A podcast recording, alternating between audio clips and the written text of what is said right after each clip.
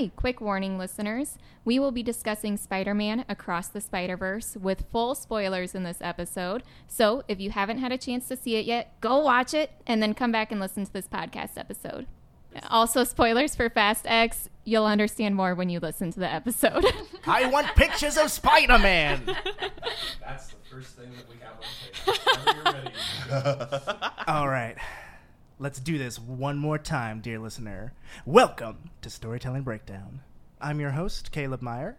I'm Larissa Whitaker. And we are very, very excited to swing into today's episode with not one, but two very special guests returning for the first time since she was the first guest on our podcast to talk about the sequel to the movie she talked about the first time, the lovely Autumn Schultz.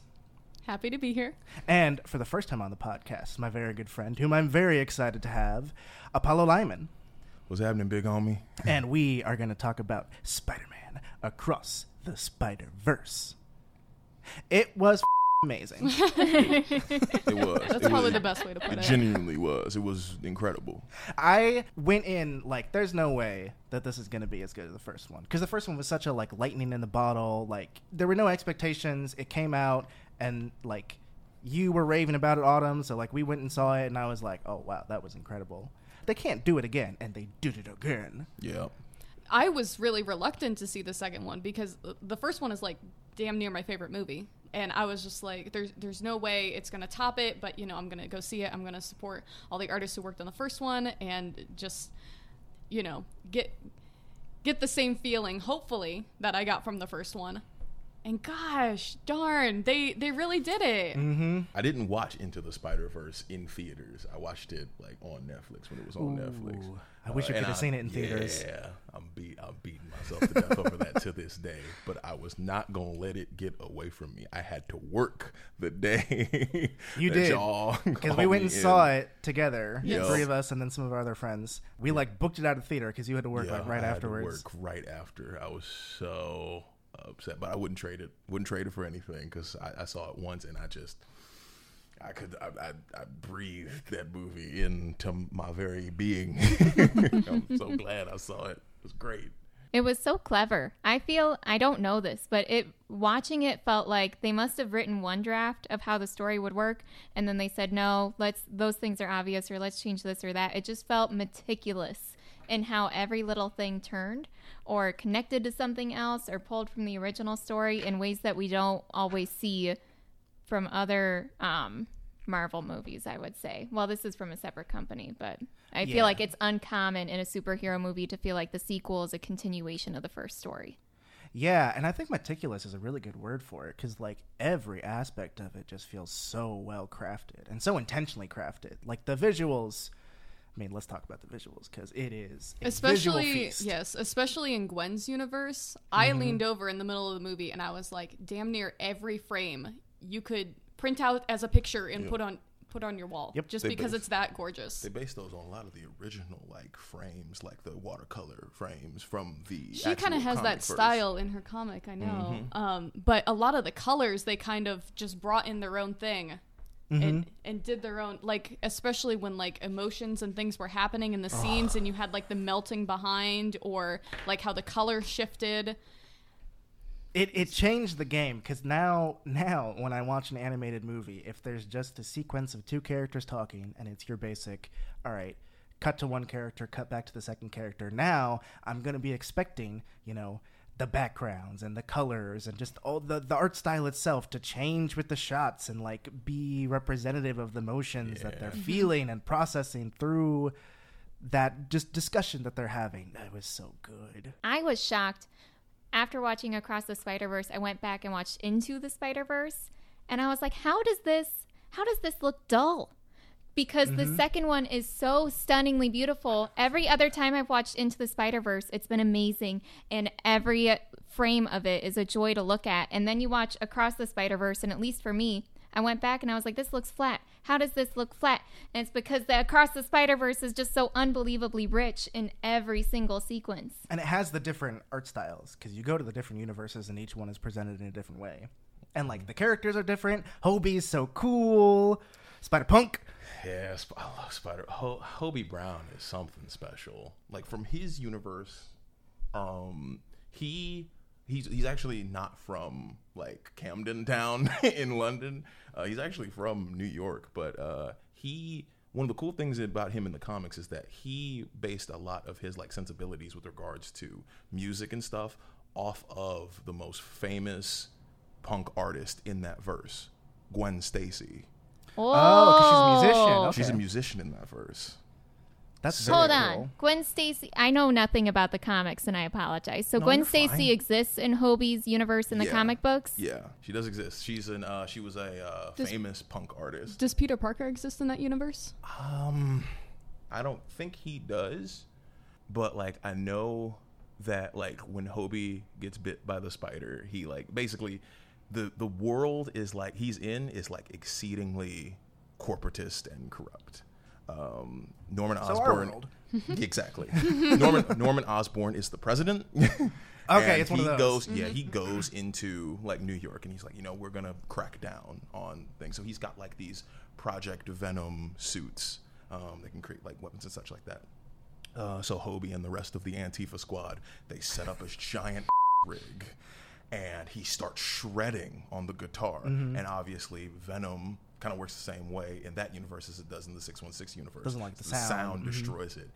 And like he he decapitates Norman Osborn in that verse. With rock and roll? With his like guitar. like he, so, yeah. with metaphorically and, with, and yes, realistically. With the power of rock. That's what, amazing. While we're on Hobie Brown, I wanted to talk about some of like the artistic choices that yeah, they made with it. him, because what was really cool was that they specifically took like all of these very punk rock textures and art styles and stuff and kind of mashed them all together to make a lot of his like visuals that happen in him. The animation is so gorgeous for him because I think somebody put it in the best terms that even his animation defies the rules because mm-hmm.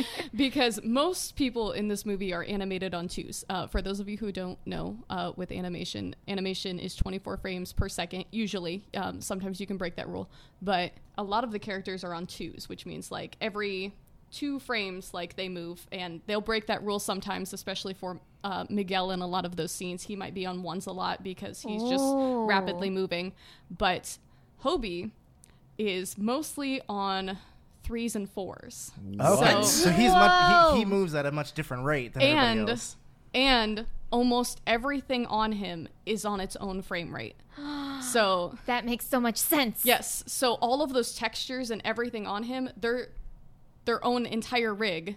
Mm-hmm. And they're animated all separately. That's so cool. These animators have better got paid for all the work they I mean, put they're in. Geniuses. They're they, like redefining the genre. Now, and he was the one that took the good. longest for them to figure out out mm-hmm. of everything. Yeah. He he was one of the last ones that they were like, okay, we finally got this down. Like in the last year they were making it. Very truthfully though, I would wait another five years for the next one because this one was so gorgeous. If you need more time, please, animators, take it. Yeah, don't please, rush directors, it. Directors, animators, executives, don't rush this, please. Because I don't care that this one took several years to make. It's gorgeous, and I loved every second of it. Mm-hmm. I don't care that this one ended on a cliffhanger. I will wait. It's fine. As long as you make the best trilogy ever. I don't no pressure, but... That's, there's something to be said about, like, crunch. And like, like, t- like deadlines when it comes to massive projects like this. People miss like birthdays and anniversaries for this. Yeah, it becomes your life. Like, yeah, just you have dedicated this, your life. Getting this, this product out, whether it's a movie or a video game or yeah, yeah. anything. Well, and on the most recent one that they've done, I, I had heard that th- they had. I think over a hundred animators that quit. Like after they did something, they were like, "I'm I'm done." There was like, a high it, turnover was just, rate. It, it was just really stressful. It was a stressful environment because they had to. It's a lot. There's yeah. a lot in this movie. So if you need to take more time, j- just take it. You know, I know everybody's expecting a sequel that it ended on a cliffhanger. I could I M D B not care. I M D B lists the animation department for Across the Spider-Verse at one hundred thirty-eight people. So. That sounds low. Holy crap. That's not enough people. It's so It does sound very low. And the visual effects department is listed at one hundred ninety people. Okay.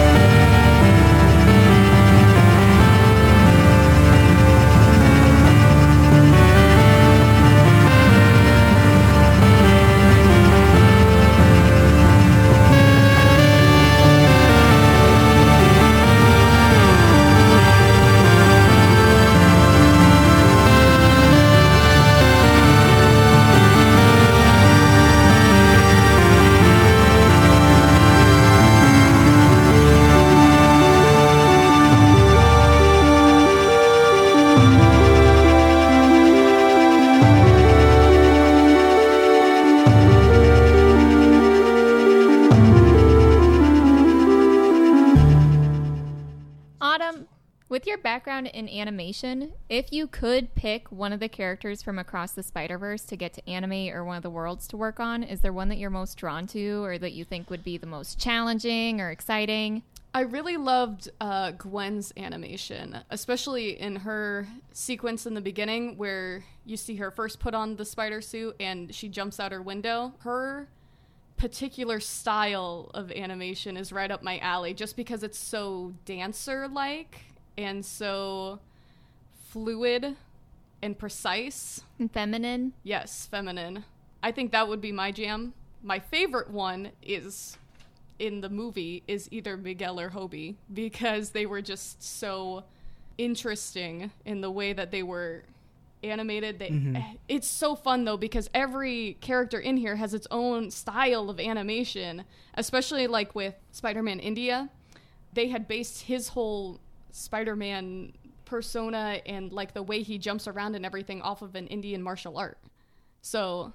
Oh, okay. Yeah, sense, so you it? can watch like some clips of this, uh, I think it's a two thousand year old martial art that was made in India, and it was entirely based off of that. So that's, that's probably, because I know someone pointed out that in his design, in the comics he wears like these particular type of shoes, but in the animation he's barefoot, and that's probably because of this very particular type of martial art where most of them are barefoot doing this. And his, that's really his cool. suit in the movie is so much better than his suit in the... Is it really? Movie. Yes. I feel like it, it is. Definitely more colorful. Yeah, it's so much more vibrant. And that f- that fits because his personality... I mean, my only exposure has been through this movie. Yeah. I haven't read any comics with him in it, but his personality is so vibrant and colorful that, yeah, it yeah. fit really well. That helps with the voice actor they picked, too. It does help. Yeah, I do like that actor. It's one of the coolest uh, sequences where he's like, you know, uh, Miles is like, I love drinking chai tea. He's like, you don't call it chai tea. It's just, it's tea tea. Karan Soni. Yeah. Mm-hmm. And does a fantastic job. I no mean, one. The whole voice cast is phenomenal. They do a stellar job. Yeah, because earlier, earlier in that movie, though, um, when Miles is talking to the spot, he's like, you know, you know, it's you called it an A T M machine. A T M, the M in A T M means machine. That's like, true. You know, just, you know, it's they're they're they're like, just everything ex- is exactly the same. Like they're they're it all circles Spider-Man, back. Yeah. You know? When Peter B. Parker is mm-hmm. talking to Miguel and he's like, "You're not funny," and we're all supposed to be funny, yeah. but then that makes sense because he's like a much later version of Spider-Man in oh, his yeah. universe. Yeah, in Spider-Man twenty ninety-nine, he is not like. He he doesn't he doesn't have any of the affects. Um, because he's the one he was not bit by a spider. No, um, his genetic code was rewritten to be a spider, but he takes that steroid shot. There's so a lot of weird alchematic. Well, and a lot of stuff. People pointed out how um, he doesn't have the spider sense, yeah. so that's mm-hmm. why he's getting hit by stuff yeah. all yep. the time. He's he's also oh. he's also more of an attacker for that reason. He has something he has accelerated vision and accelerated hearing.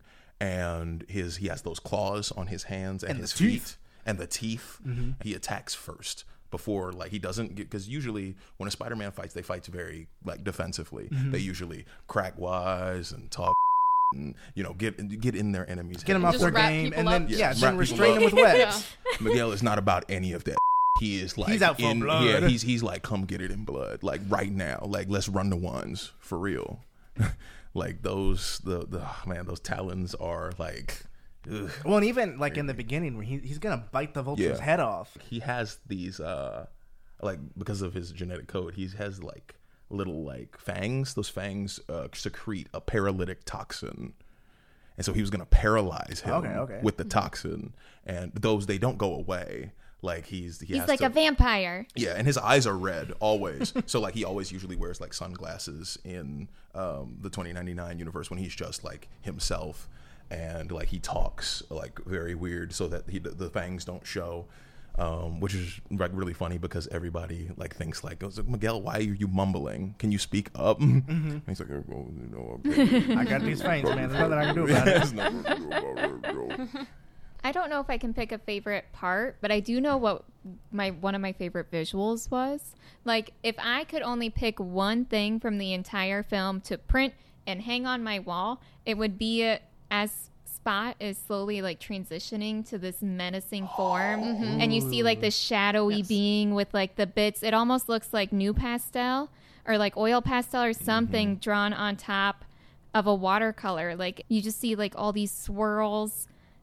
I don't know how to describe it further. I just think it's stunning. It, the spot was never... It was such a swerve because the spot was as a Spider-Man villain, but he was never no like dog. Like he was never like the same type of thing. Like like he not even like the Scorpion. Yeah, he was never a he nemesis. A He's week. always a yeah. B villain. And yes. so like they, the fact that they swerved us that way, and I, I bit it hook line because I was like, oh, he's just gonna pack up the spot, get him up out of here, and nope, he becomes the most he becomes like, one of the main threatening yeah. things mm-hmm. in the multiverse. That plays so well thematically, though, because the movie seems to be working so much toward, like, how do we imagine archetypes of Spider-Man in particular, but just across the board of our oh, expectations yeah. of different people exactly. and of ourselves. And so to take this guy who is made fun of by fans and by Miles within his initial appearance for just being goofy, uh, right. not even a villain of the week. Um, mm-hmm. And then to become like this terrible menace, I just think is a really interesting way to carry across this theme of like, what do we think the limitations are of who we can be or of who other people can be or what our lives could look like mm-hmm. for the spot to be this spooky and they, little they guy. Played into that with the casting of Jason Schwartzman. Yes. Because he's, I mean, he's primarily so, known for comedic roles. Mm-hmm. And like, I mean, as soon as I heard his voice, like, I mean, obvi- I like recognized it immediately and I was like, oh, that's fitting. This is like yep. a comedic character. But then, yeah, at the end, when he's like, you know, I'm going to be your doom or, you know, yep. it's, yeah, I was like, oh, okay. Mm-hmm. I think one of my favorite like sequences is like the sequence with um, Miles and Gwen when they're at the kickback. The party Jeff for celebration, his dad. Yeah, yeah, for becoming captain. And there is, I know for a fact, one thing I do know for sure is that they had some of us on the team to write it because, like, that interact, I've had that interaction before. I know, like, all, like so a lot of my, my friends, my homies, uh, have had that interaction before. Would you bring, like, you know, your girl or, like, you know, just a friend over and. They, you, you, your mom, whoever, gives them the look down just like, oh, hi, how are you? uh, hi. And I knew, because Gwen had the piercings and the hair and the buzz cut, mm-hmm. her her stock was already low with Rio. And then she calls her Rio. And she's like, mm, you can call me by my first name. Instant into the dirt, no shot. No charitability for you whatsoever. You have you have lost. it's, this is, it's over. I loved those interactions. They felt so personal. I'm so glad that none of that got cut mm-hmm. because mm-hmm. I they had split this into two movies because I think it was just going to be a sequel, and then they had made so much that mm-hmm. they were like, well, we're just going to make two movies instead. And then I, I'm just so happy because if you had tried to force both movies into one, whatever plan that they had, you all of those so interactions much. would have gotten mm-hmm. cut. This yeah. is the longest animated movie made by an American studio. Really? Yes. I did not know that. Yes. So there are longer animated movies, but this is the first one made by an American studio. That is, incredible. you know, the longest. That's incredible. I know that this one was about forty minutes longer than the first one. I was checking my phone the entire time towards the end because I was like, well, yeah, because you were like, I gotta go. I was like, I was like. Like, it was such a weird, surreal thing. It's well, like, we were talking about... More to this? Oh, no. You were talking about what what's our favorite part. I think the ending is my favorite part because so far I've seen it three times, and every time I've seen it with somebody who hasn't seen it yet. So basically the whole time I was just like looking over towards them, like waiting for the end. And and I think just that that shift where everything changes, where you're like, he's he's in the wrong universe. The movie's gonna end. What what does this mean? What does this mean? And then that interaction with him versus him versus Prowler him is such a beautiful shot. And the music, oh, I gotta talk about the music in this scene because I think it's my favorite thing. So basically what they did is you have the Miles Morales theme that is happening throughout a lot of the movie, but his his song, it starts to play in the scene. And then as you start to see more Prowler happening, they mix it in with mm-hmm. the Prowler music. And then as, like, Gwen is doing Recruiting, her whole thing, yeah, yes, everybody. where she's doing her whole thing, you hear more drums start to kick in. Mm-hmm. And then it's because it's Hobie's universe. They, like, mm-hmm. da, da, da, da, da. Yeah. More, like, too. punk rock starts to That's come in cool. and everything. Exactly. Yes. They did amazing stuff with the music in this. Uh, they brought back the same... So Daniel Pemberton did the scoring and the orchestration for the first movie and for this one, and then Metro Boomin was the producer for the, like, it wasn't the, like, soundtrack, but the, like, actual songs yeah. that were played throughout the movie. It's gotta be Metro Boomin's, like, and, biggest uh, cat they, ever. It's, they both do an amazing job. I looked it up the other day. Most of, a lot of the songs from the soundtrack are in the top one hundred um, right now. So on Spotify? I mean, yes, since I saw like, the movie, I have, mm-hmm. like, been daily listening to the, the soundtrack. Mm-hmm. I will say how much I geeked out at the ending credits. You were, because you were having a ball of a time. They, they yeah, were so beautiful. Tripping. Honestly, though, like when music and animation comes together and just forms like a perfect sequence, that's my jam. I love anime openings because of that. But uh, when that like came together and you just see like Miles versus the Prowler at the end. Well, and that like flip where it's like Miles' character model moving across the screen and then he like goes through that like panel of color and mm-hmm. it comes out as Prowler on the other side. Mm-hmm. Yeah, that was real. Yeah, incredibly smooth. I just love seeing all the other like versions of the Spider-Verse, like Spider-Man. Oh yeah, like Cowboy Spider-Man, yeah. and Iron Rider, Cat Spider. Yep, Spider Cat, Spider Plushie.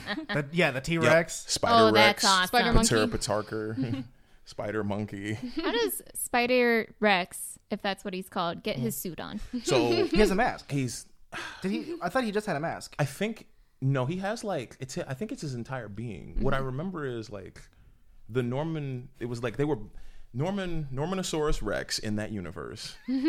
I'm serious. I'm so serious. Uh, Normanosaurus Rex and Peter Patarker, who was a pterodactyl. They both get bit by a spider and they switch consciousnesses. Oh, it's a okay. Freaky Friday yeah. situation. It's a Freaky Friday situation, which isn't with dinosaurs. With and dinosaurs. Spider-Man. And that's actually not even the first time that a Freaky Friday sequence has happened in with regards to the Spider. It's a canon person. event. Yeah, it's a canon event because like uh, one of the things about the Superior Spider-Man is that Doctor Octopus is like dying in the, the one before, but he switches consciousnesses with Peter, so he becomes the Superior Spider-Man. Okay, ew. And uh, he's one of the. He's actually a good guy. He's a good guy in that it, like he he does honor. Like, you know, Peter's request to, like, try to take care of New York. And he does um, well at it. But um, a lot of the things about how it, it starts, because he gets stuck in twenty ninety-nine. And he creates a time machine to try to get back. And it also has a kickback protocol. So where if, like, the universe is about, if that Earth is about to die in, like, the next ten seconds, it'll just send him back to the original okay. one. I wanted um, to talk to you about one of the things that happens in the comics, because I think it's one of the crossover ones where it's the Spider-Verse. Mm-hmm. And in the comics, they Hobie has to build his own watch or interdimensional yeah. travel thing as well. Yeah. So I like that they brought that into the film. There are so many with that specific character versions of like. I, I love that like every version of Spider-Man is like a brain genius. It's it's great. Like mm-hmm. I just like as he was like going by, he's just picking up things. Right, so and you're like, what is he doing? It. He's just like grabbing all this random so, stuff, nope, and then making it's like, a watch. No, he was planning ahead. Yeah, he was planning all the way ahead. Yeah, it's there are all sorts of different versions. There is a version like the Old Man Spider where it's Ben, Uncle Ben is the one who mm. gets bit by the spider. Um, there's. Um, Like, you know, you, you know, Penny Parker, there's one where it's like a six-armed Spider-Man. The creepiest one uh, by far, though, is this one where it's like, if, if, basically his name's Patton Parnell, and he was raised by his Uncle Ted, and his Uncle Ted is like really abusive. He goes with like that version's Mary Jane into like an Alchemax or Oscorp, and he's gonna try to like help her like break out all the animals and such. And so because he, he doesn't really understand, he just reaches into like the containment with the spider, mm-hmm. and it bites him. And I guess that's how the spider powers manifest. He like consumes like a rat, like a dead rat, ooh. And he like. like implants eggs into Uncle uh, his Uncle Ted. Oh, he's like full on spider. Oh yeah, he's like a terrifying spider creature guy. Uh, he gets packed up though real quick by um, Morlun and the Inheritors, which are that's more comic Spider-Verse stuff. Mm-hmm. The Inheritors are a race of like animal totem vampires. Because okay. so this is a warning. Do not just let spiders bite you because it might give you superpowers. They could be bad. They could most certainly. Well, yes, yes. Yeah. They want Many them. of them are venomous, so don't. Please just don't let spiders bite you. for, for some odd reason, though, like they, I guess they thought that like being like bit by a radioactive spider and getting powers was like too much. So like instead, like that links every single character to like a spider totem. The Inheritors hunt down animal totem uh, beings, creep people. Mm. So like, but Morlun, who's the head of them, he says, you know, go hunt the spiders. Only hunt the spiders. Like, um, I think Morlun interacts with like Black Panther a little bit in the six one six okay. verse, but um, that's basically their whole deal, is that they're trying to come together to fight the Inheritors. So it's it's very um, compelling. I mean, you can tell the people who made this movie, like, they love Spider-Man. Oh, yeah. Because, like, yeah. so many versions. The um, Peter parked car. Peter parked car. Well, so I think they made over, I think they made about two hundred different spider people for that sequence. Mm-hmm. And that was the sequence that took the longest, was when they're all chasing Miles. Oh, yeah. Yeah, I, yeah. that, that took that. just the longest to animate. But, like, the Insomniac Spider-Man was there. Oh, yeah. The, like, that... really old cartoon one was there. Yeah. Spectacular Spider-Man. Spectacular he was Spider-Man. there. Mm-hmm. Who was, I'm going to get the, the... They even had the original voice actor for him. The really yeah, muscular oh, that's one. Cool. Who the one that was voiced Spider by Hulk? P J, or yeah, they had Spider Hulk there. No, not Spider Hulk. Uh, the, the one, one who that does was perfect voiced, poses. Yeah, voiced by Andy Samberg. Oh, oh, oh Ben Andy Reilly. Scarlet yes. Ben Reilly, yes. the Scarlet, Scarlet Spider. Spider. Yes. Yeah, yeah. He's all, part like, of the all these different saga. runs of the comics, yeah, and then they, they reference like all the live action ones. They do. That it was I don't know. It was just cool. You could see how much like.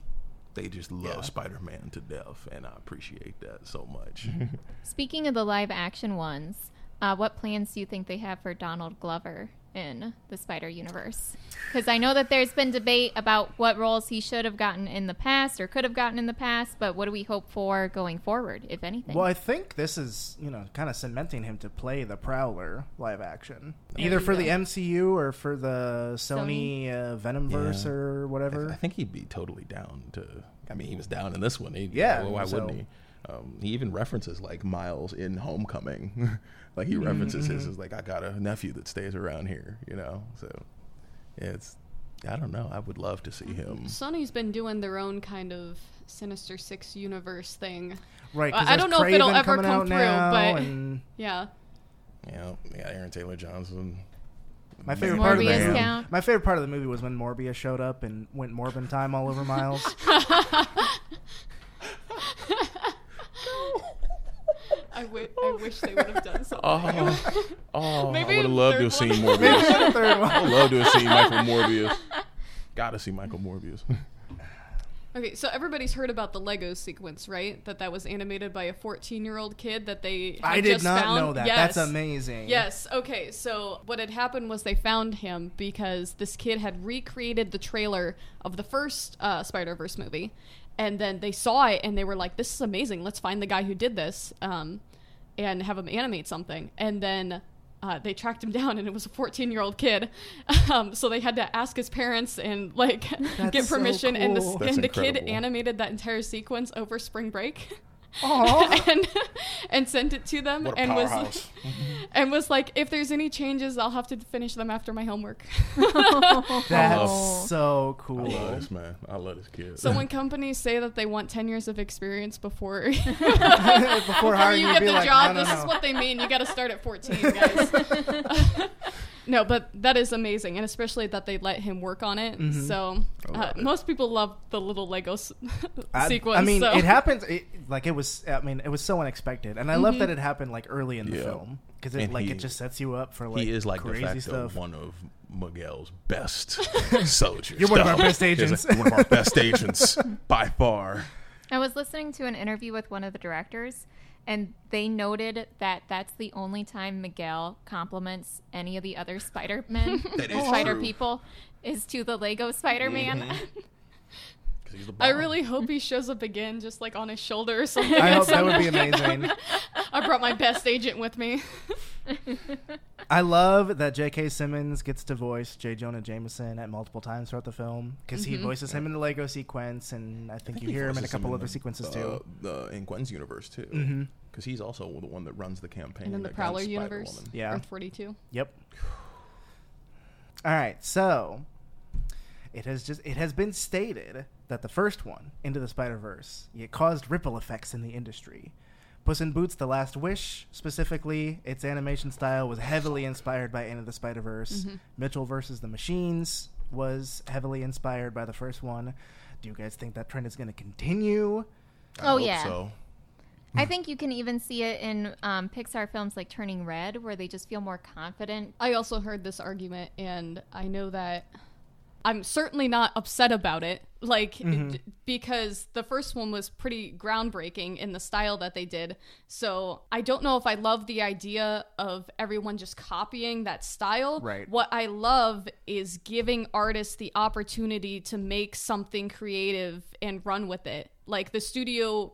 It, it, the, the first one took a really long time to make, but the studio had faith in the in the process, mm-hmm.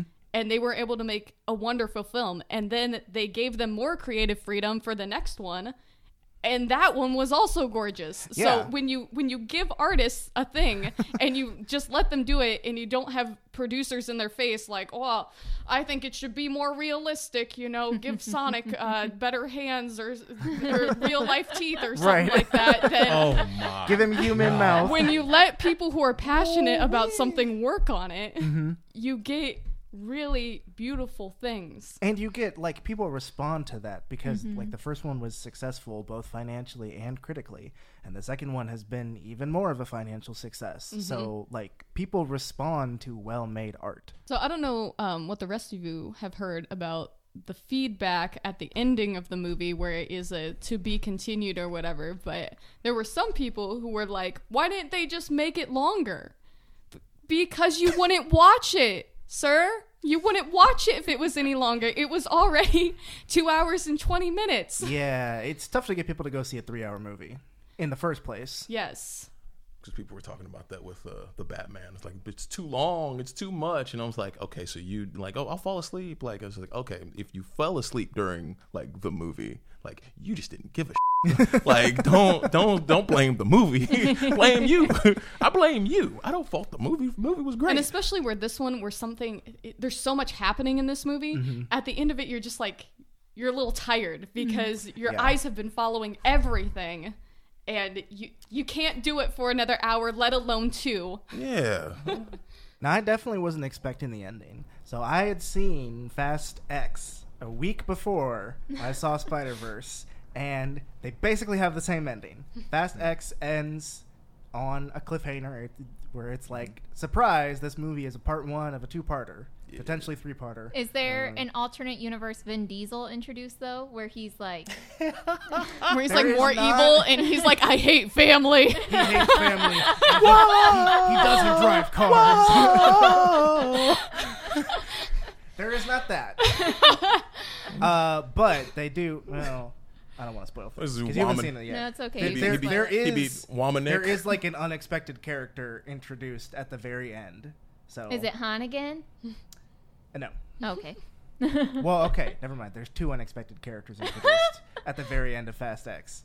Uh, but yes, it's it, and it's kind of, you know, the ending is like, now we got to get the bigger family back together. Whoa! But then when Spider-Verse ended the same way, yeah. I was like, is it John Cena? No, he's in the movie from the beginning. Oh, okay. No, yeah, Spider-Verse ended the same way, and I was like, well, gosh darn it, two movies in a row got me with the same thing. I went in, yep. and I was like, ooh, I'm really excited to, like, see, you know, the how next movie resolves. And, like, how it's going to end and, like, everything, and then it's, like, to be continued. I'm like, gosh dang it. I think they did a really successful job of having the emotional arcs get to move with the beginning, middle, and mm-hmm. end, especially with Gwen's story. I think that mm-hmm. was really smart.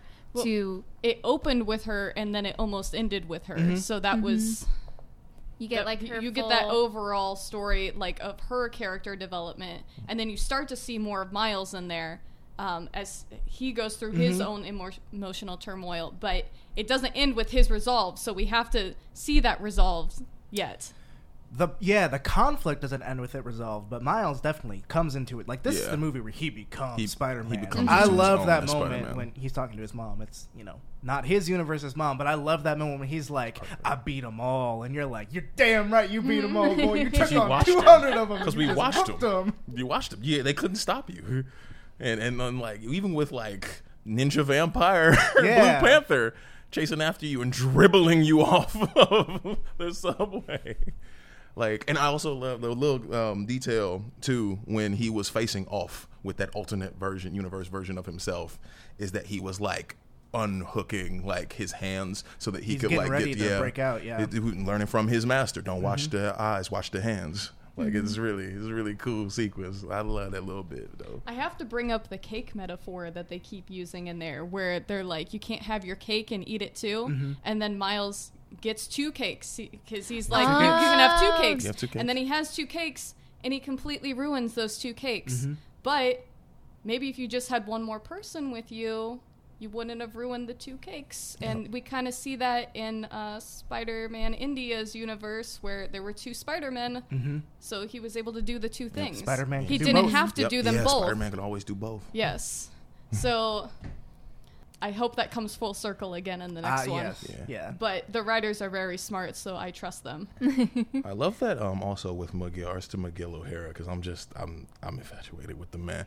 Because uh, like... You and a lot of people. Yeah. I, oh, people yeah. be thirsting after him. Oh, staying alone. They are not thirsting alone. um, it was, for one, he, like, the way that he, like, addressed, like, it's... His the whole notion of Spider-Man of being with great power comes great responsibility. Mm-hmm. He's still in keeping with that, but it's turned to an antagonistic mm-hmm. level that like it almost he's taking like it the wrong yeah way. He's taking it like the, the exact wrong way. Um, and like too, I also think he like was used as a voice for a lot of people um, mm-hmm. because when like a lot of people online because when when Brian Michael Bendis created Miles in like two thousand eleven, mm-hmm. uh, like people his. He was like one of the most disliked characters in the comics because mm-hmm. it's like this is not Spider-Man. Uh, he's like, how can like, you know, black guy, how black can Spider-Man be black? Yeah, how black, can he be yeah. black? And if you have a problem, and if you, you have a problem with him being black, and you don't have a problem with like cars and cats and dinosaurs being Spider-Man, I think you just need to like reevaluate yourself as yeah. a human being. But like for him to be like, you know, in Miles' face, like you aren't even you you you you aren't even worthy of being Spider-Man. You, you are the Spider-Man. original yeah. anomaly. Like you, you weren't are not supposed to be. Your Spider-Man would have lived. Yeah. Yes. yeah. And it's like I'm like my I'm like Miguel. I know, I know you not talking. Of all the people, I know that Miguel O'Hara rewrites his genetic code mm-hmm. within his arm, like organic web shooters. Uh, no spider sense yeah. is going like to try to tell somebody anomaly. else. Yeah. But, yeah, I heard that too, that it really pays homage to Miles as a character. Mm-hmm. I'm going to do my own thing. Mm-hmm. Like, yep. you you don't mm. have to conform to what everybody wants, and who, who are other people to tell you who you are? Exactly. Like, exactly. Mm-hmm. And he gets the blessing from everybody. He gets the blessing from Jessica Drew, who's also an ultimate character. He gets... Uh, the blessing from like the Aunt May of that universe, the Gwen Stacy of that universe, the M J of that universe. He even gets the blessing from like Spider-Man, like actual six one six Spider-Man, the O G. he, he knights him straight up. So I just, I love it.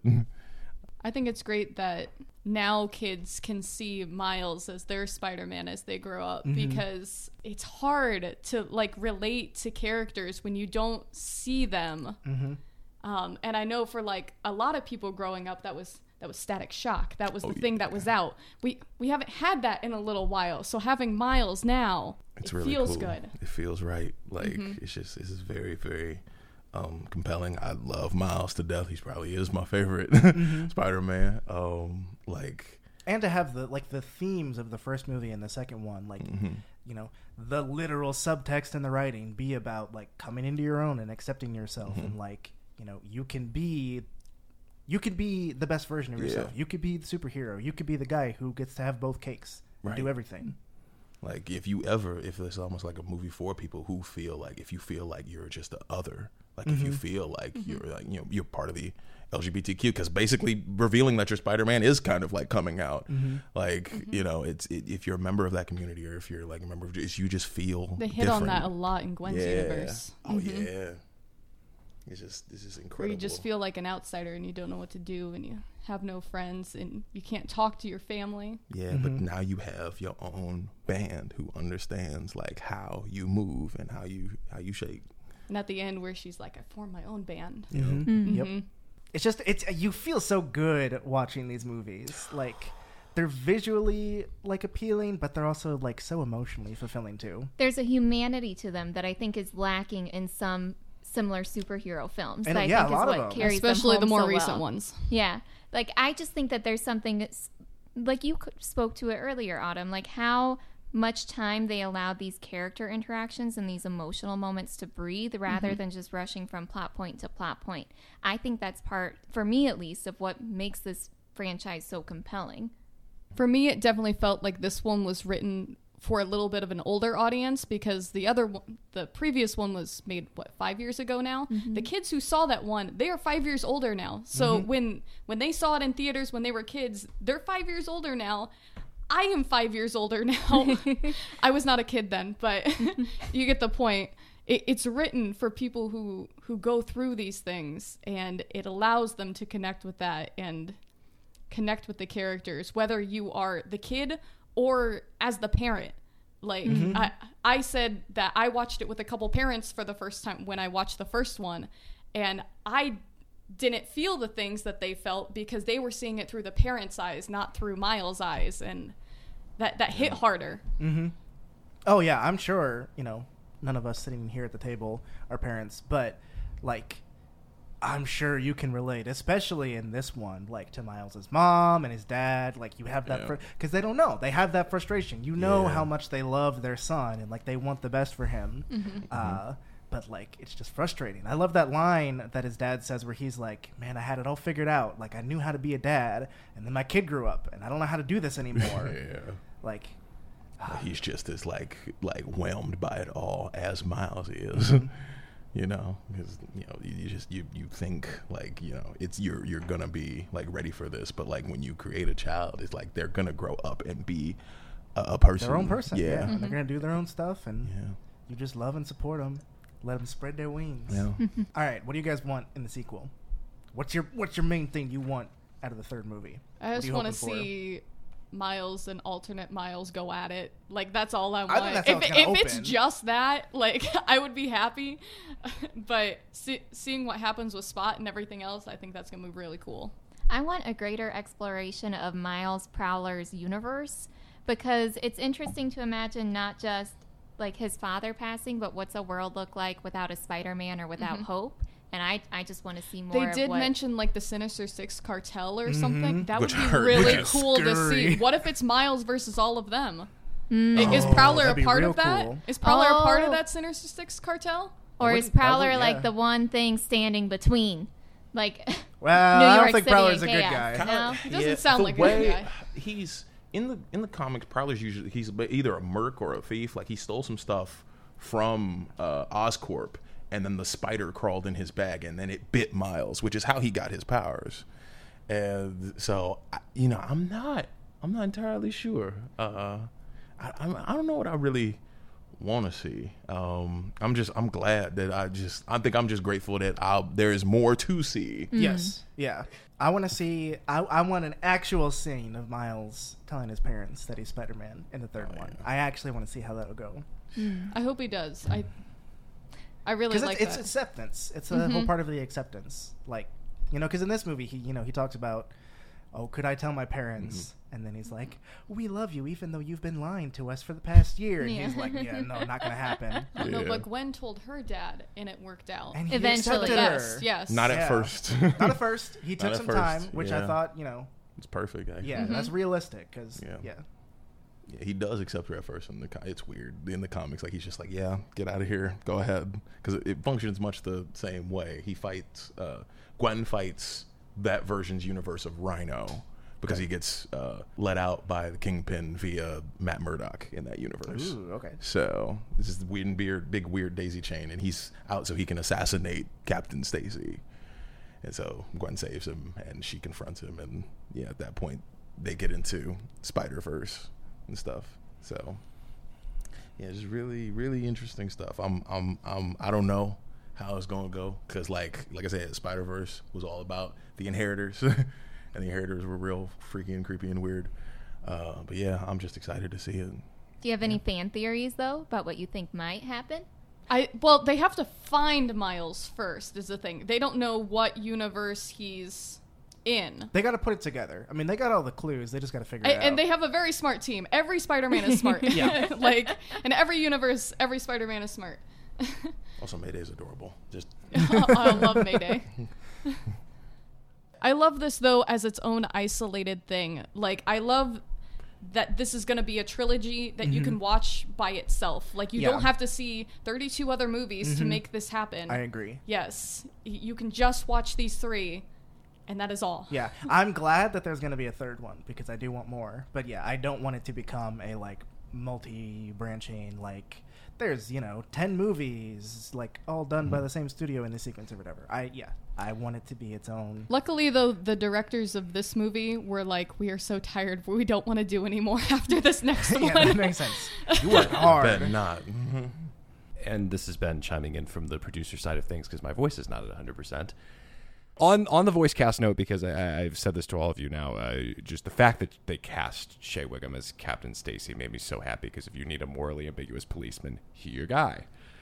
Uh, as far as uh, something, Autumn, I believe you were the first to mention uh, before we started recording, uh, Joaquin Dos Santos, if I have that pronunciation right, uh, the, one of the directors, uh, cut his teeth in the worlds of Avatar: The Last Airbender and D C Universe animation, going back to Justice League and Justice League Unlimited. So that's the rabbit hole I've been going down as we've been recording this. And I made a couple of discoveries. Uh, he did not direct Epilogue, which is the finale for season two. Mm-hmm. But he did direct Destroyer, which is the finale for season three, with Superman's final confrontation with Darkseid. Oh. So that amazing episode has his stamp on it. Mm-hmm. And then as I was going through his credits, uh, as a storyboard artist, he has a credit on Bath- Batman Gotham Knight. Uh, which, for those who do not rec- uh, recall, is a two thousand eight uh, direct-to-D V D uh, feature that was set up to exist between Batman Begins and The Dark Knight, as though The Dark Knight needed any more marketing coming up to it, uh, that features Kevin Conroy as Batman and has six differently styled, kind of Japanese animated styled pieces to it. And Dos Santos was a storyboard artist on the sixth, Deadshot, which is beautiful. There's some immaculate just shots of the city as you're tracking a bullet going from where Deadshot's located on this massive Ferris wheel to taking somebody out who's at a party in a penthouse miles away.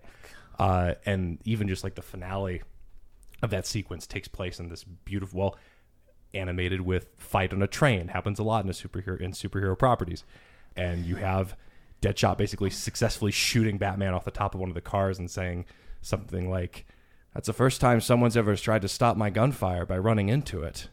Nothing is bulletproof at close range," as he's trying to get closer to Batman for the kill, and getting closer is a mistake because then Batman gets to him. It's either before or after Batman basically holds Deadshot out far enough off of the train that something on the tunnel that they're going through just clocks him in the head. And either before or after that hit, Batman, again, it's Uh, iconic uh, voice of the character Kevin Conroy just going, "Shoot your mouth off now, Deadshot."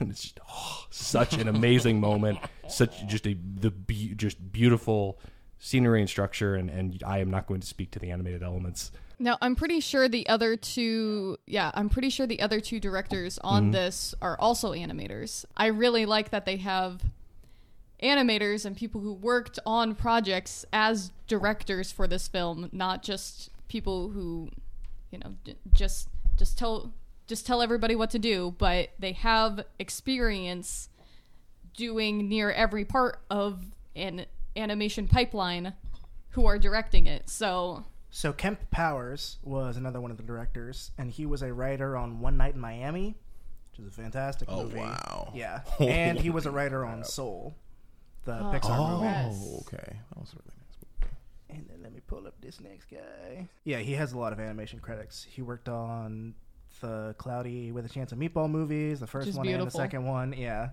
uh, There's a leak he was a writer boat. for the original Powerpuff Girls run. There you go, Apollo. Oh, wow.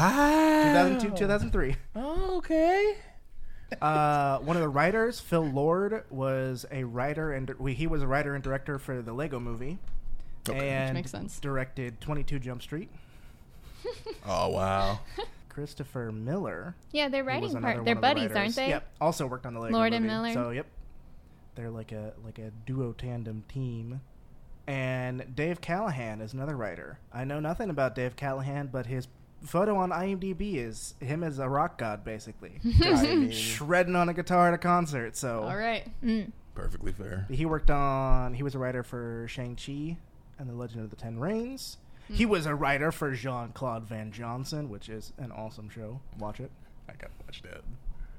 If you could spend one day as any of the various spider people, who would you pick and why? Interesting. I don't know that I'd want to be one of them. It, is, it sounds like a stressful life. I think I'd rather just... Which universe could okay. I spend a day in? That's That works too. I don't know if you heard about this, but everybody has been, uh, a lot of the artists have been bringing back the Spider-Sonas, where everybody oh, okay. draws. It was, so basically what happened with the first movie was near every artist drew themselves as a spider person. So um, they everybody ha- came up with their own unique designs and everything, because the theme of the first one was... Um, Anyone could, Anyone could be Spider-Man. So everybody mask, started yeah. making their own sort of spider That's person. So cool. And then in this one, everybody was like, well, you saw the headquarters. All of our spider people are canon now. Yep. So Bring it, run it back. Everybody it just back. started making their own spider people that... And it's lovely. There's so many lovely artists out there. You could probably look it up on Insta or Twitter. Just hashtag Spider-Sona. Go check out Autumn's Instagram. I f- you had to use yours still on there. It is still on there. It's very on? old. I should probably do a new one. You're gonna do update it. it. Yeah. Uh, yes, uh, I should do a new one. Like oh, I'm not sure. I. They all. It's so dangerous to be Spider-Man. Like, maybe I think Caleb's question of, is better. Like which which universe would you want to sp- yeah. spend a day in? I just want to hang out with Hobie Brown. Yeah, that does sound rad. Yeah, I mean, it's, the universe sounds a, awful, right, but I just want to hang out question. with him. Which one would, which spider person would you want to spend a day with? Oh, we we got there. We had to tweak the question. We built it. Collaborative effort. Yeah, Hobie. Hobie's a real cool guy. Like, I legitimately, he's anti-establishment, anti-fascist. I I'm I'm here for it. You don't want to hang out in, in Spider-Man Evangelion? Spider-Man Ava? Yeah. Oh, geez. Penny Parker's neck. universe? Yeah. That was written by Gerard Way, you know? Yeah. That was written by Gerard Way. She was made by... Awesome. Yeah. yeah. It's really cool. She has like a link with the little spider and it pilots the mech that she's it's not in. Faye's mom. But well, and she... her new mech is, is more like the comic, because yeah. the original one was kind of like the prototype mm-hmm. and that one broke. Yeah. And now in... And She's the newer version is like the comic book version. And it's I can cool. see in her eyes that like that must have been like right before her dad died, because mm-hmm. her dad dies in the comics. Well, um, yeah, and doesn't she talk about that in the first movie? Uh, I think so. Yeah. Yeah, I think yes. So like she does. Something else must have mm-hmm. happened bad. That must be like Spider-Man right Evangelion. It's it's hard. It's a hard life in there. yeah. Yeah, I still think I'm gonna yeah make make Molotov cocktails with Hobie. That You're sounds gonna roll great. With Hobie. Yeah, that sounds great. I think I'd be intimidated by him because he's so cool. I'd be like, I don't know how to no, interact punks, with him. Punks ah. are nice. I know punks he's nice. nice. I know yeah. he's nice. Always I don't think it'd be cool. anything that yeah. he does. That cool. It'd all be about me and how I feel yeah. showing up in this that's, situation. That's kinda, I guess that's kind of the that's kind of the stereotype. Punks always they look mean, but they are actually nice. I believe that he's nice. So, I am like, excited to have Spider Pig back because I thought he was lovely in the first one. I was gonna say I. I think if I could hang out with a spider person for a day, I'd hang out with Peter Parker. Peter Parker. But has everyone seen like the new um, character appearance that happens in Peter Parker's universe? No. Miles Morales. yeah, Miles there's Morales all is sorts a cat of in that cat. universe. Awesome. Yeah, there's all it's sorts of ones. Adorable. I'll pull like, up pictures for you. Like, what's it? Uh, black catfish.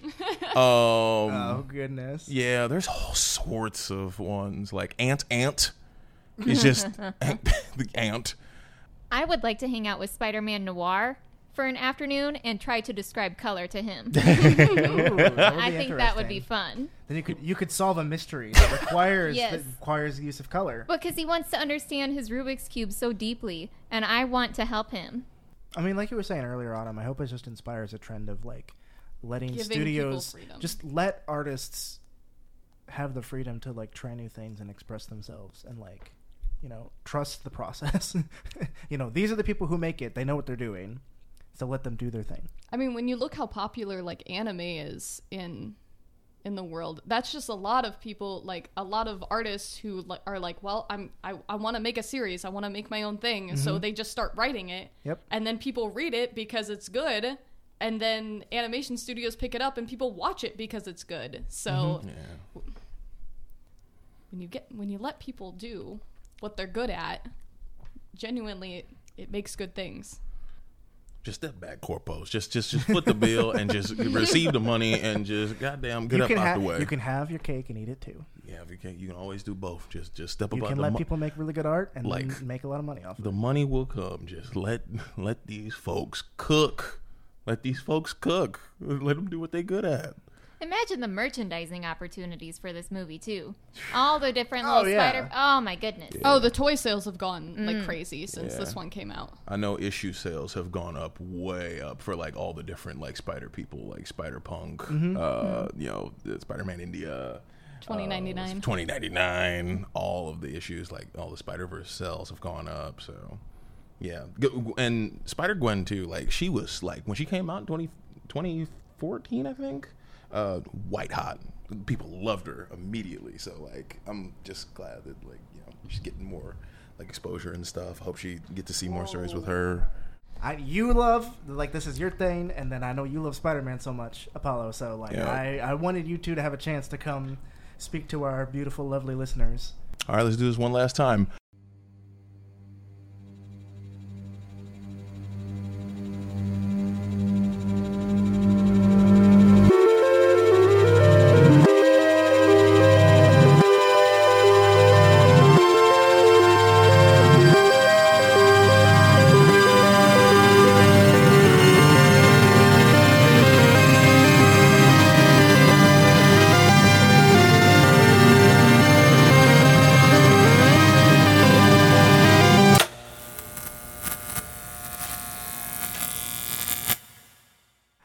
Welcome back to Storytelling Spotlight, and I'm very, very excited because we get to have my good friend Apollo Lymon on the podcast for the first time Woo! To talk about Ben ten. I'm glad to be here, bro. I'm so glad. I'm super excited to have I'm so you. So glad to be here, man.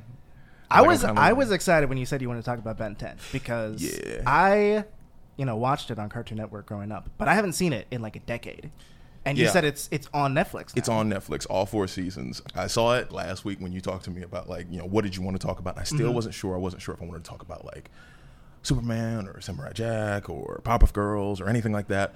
And I wasn't sure. And I looked on Netflix because I was watching another series. And I saw, like, in the, you know, the main one they were featuring, because they feature things that you most enjoy. Uh, it said, like, classic Ben ten. And I just about like defecated myself because I, it was a, it was of two for two things. One, it was an assurance to me that I am for sure getting older. Like mm-hmm. it will never like it, I'm it, when in two weeks um, for the recording of this video in two weeks I'll be twenty-seven. Mm-hmm. So like happy early birthday. Yeah, appreciate it. Appreciate it. It's just for me. It was just like so nostalgic to see all that again. So, like, I dropped everything I was doing, and I've been watching episodes again. And I pretty much, I remember most of it, but, like, as the series goes on, I, like, remember a little less and less, but most of the main parts I've got pretty down pat. What was his superpower? Because um, I've seen it, but I can't remember so any of it. Ben was a regular child. He wasn't born to any money. He mm. didn't ha- wasn't born with superpowers. He didn't have any super training like that. He's just a ten-year-old kid. Um, and it, like aired in two thousand five. So I was like right around the age that he was when it aired. And he goes on a trip with his Uncle Max and his uh, cousin, Gwen. Gwen Tennyson, Ben Tennyson, get it? Mm-hmm. Mm. Uh, so they're out in the woods and like he's just out there kind of just chilling. And a satellite like falls out of the sky. A body like a just a meteorite almost mm-hmm. falls out of the sky and it lands like near him and he gets out of the way and he like sees what it is and it's like a little pod and the pod opens up and in it ha- it has the Omnitrix and the Omnitrix is a it's a device that carries the D N A genetic codes of ten million different species all across the universe. And it was created by um, like a azimuth in order to like try to get people to empathize with each other, oh. um, is you know see things from other people's perspectives. Hmm. But um, the main villain of the series, Vilgax, obviously wants to just use that as a weapon mm-hmm. in order to like take over the multiverse with his army and such. Of course. Naturally. Of course. Uh, Glad you got it. It latches itself to his wrist. Mm-hmm. And at that point, like, he's like messing with it, fiddling with it, and he doesn't really understand like how it works. So like he sees that he can like like as he turns it, he can like look at all the different beings that are on there. And so he just hits it and he transforms bodily into like a pyromite, which is his heat blast form. Oh. That's his first first alien mm-hmm. he transforms into. And yeah, so it's his first ten, because it can only actually use ten species. It only has an outfit of ten at any one given point in time. So he his um, first one he transforms into heat blast, which is like he's like a living volcano guy, and he's like, you know, shoots fire powers. It's that's probably his most powerful one, mm-hmm. honestly. Mm-hmm. Um, he came out swinging. He came out swinging. Almost burned the forest down, but managed to can it down. I mean, he's a kid. It's he's learning, t- yeah. Mm-hmm. Growing pains. Exactly. You have to like. It's one of the things to me that really like stuck out to me, because I was like, even like other superheroes like who are pretty young, like aren't even as young as him. Like you have to consider Spider-Man was like fourteen when mm-hmm. he got bit by the spider. Ben hasn't even, he's ten. Right. He's ten years he old. He's a child. He's a child. You think like go In back the fourth ten grade. Years. Exactly. Go back ten years and like consider like all the ridiculous stuff you did. Now imagine that you're ten years old and you have this device that allows you to tap into all these like features and everything and become these all these other beings. Mm-hmm. Uh, there are beings like a like Ghost Freak. He can like phase through walls and turn invisible, and you know he's got like uh, Forearms, who is just like ten foot tall, pure twisted steel, just mm-hmm. like strong, powerful.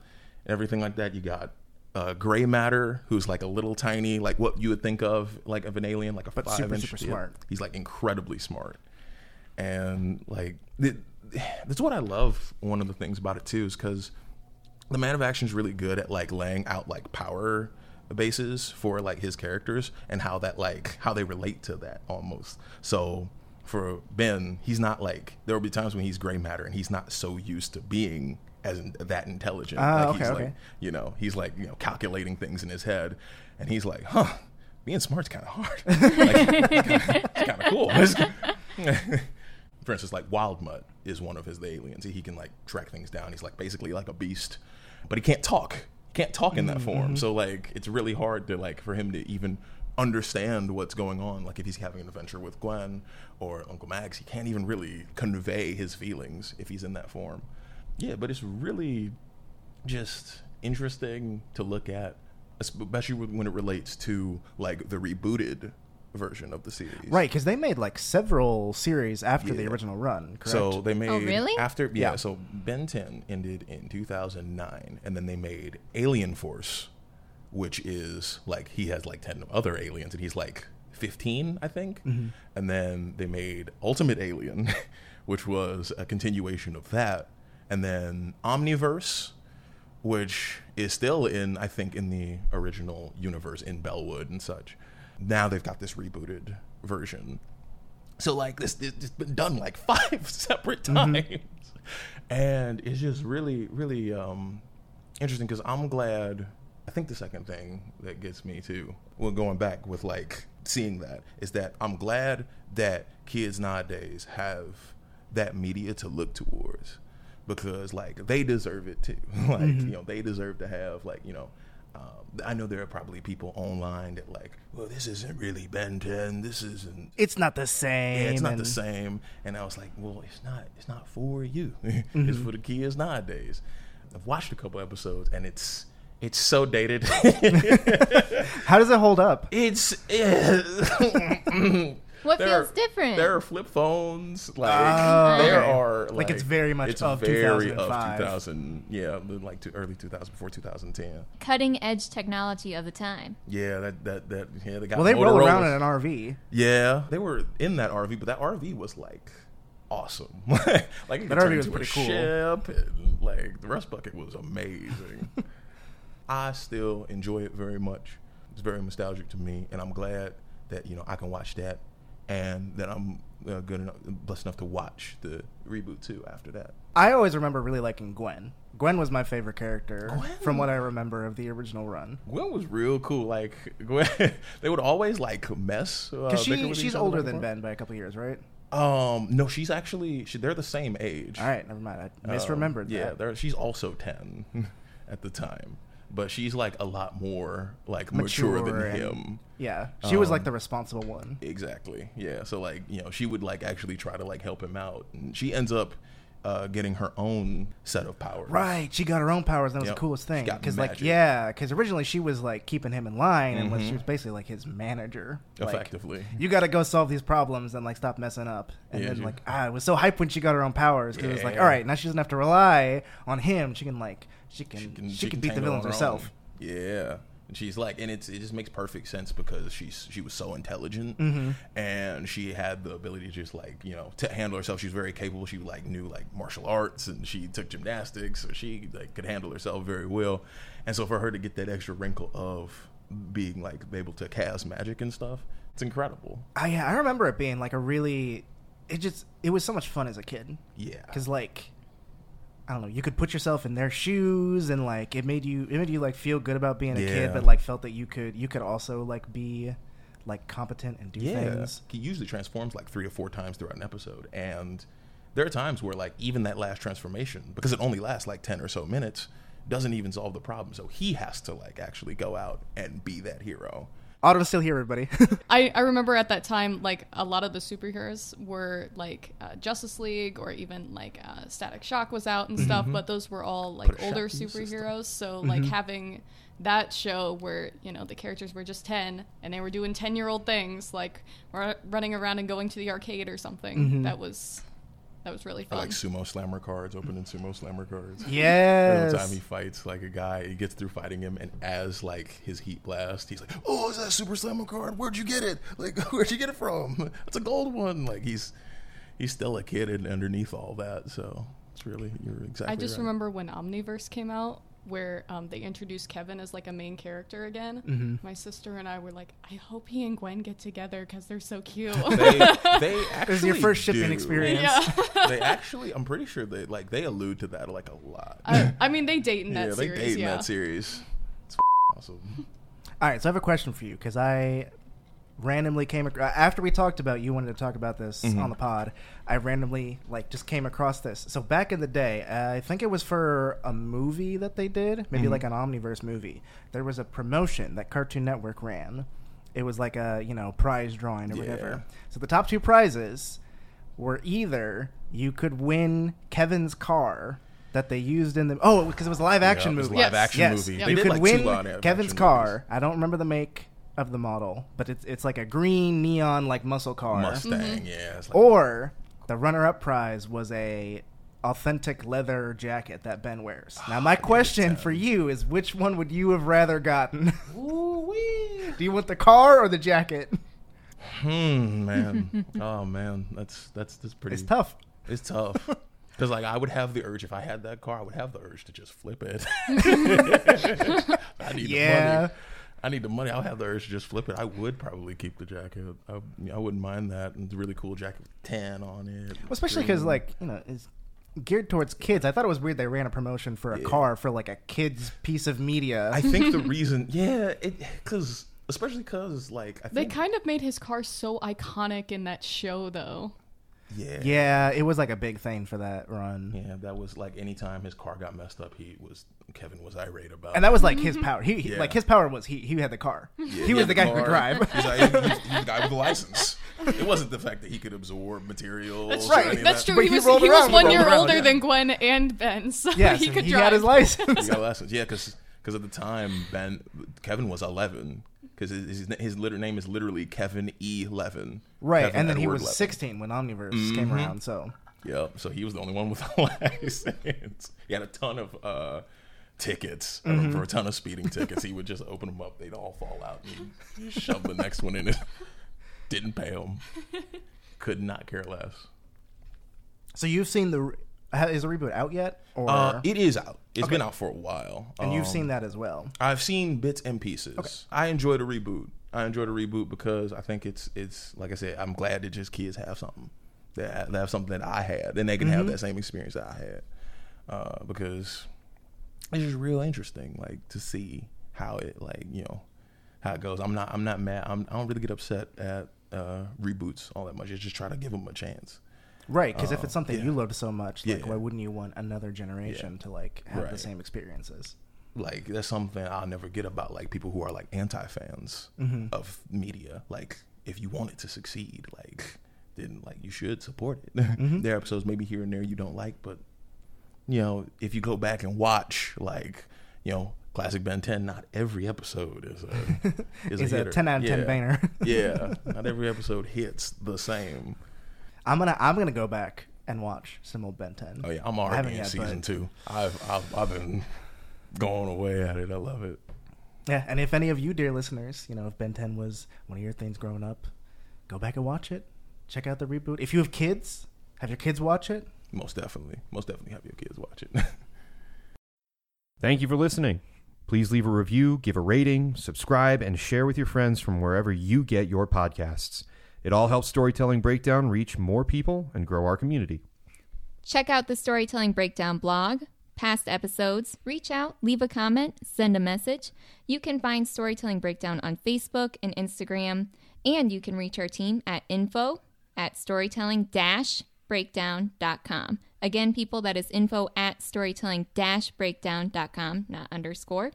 You can also find our miniseries episodes for Campaign Diaries and R P G Decades at our website and where podcasts are found. Our theme music is by Kurt Remke. Our logo is by Daniel Church. Our podcast is hosted wherever you get your podcasts by John Dawkins and Wayne Shout Productions. Everyone has a story. These are some of our favorites. And this has been Storytelling Breakdown.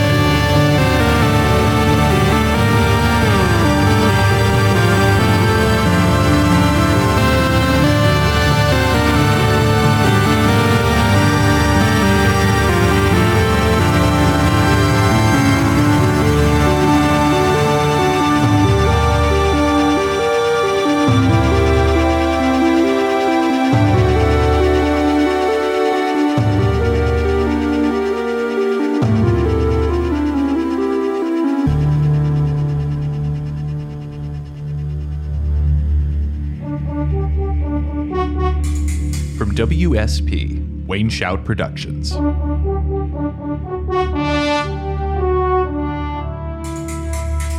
Wayne Shout!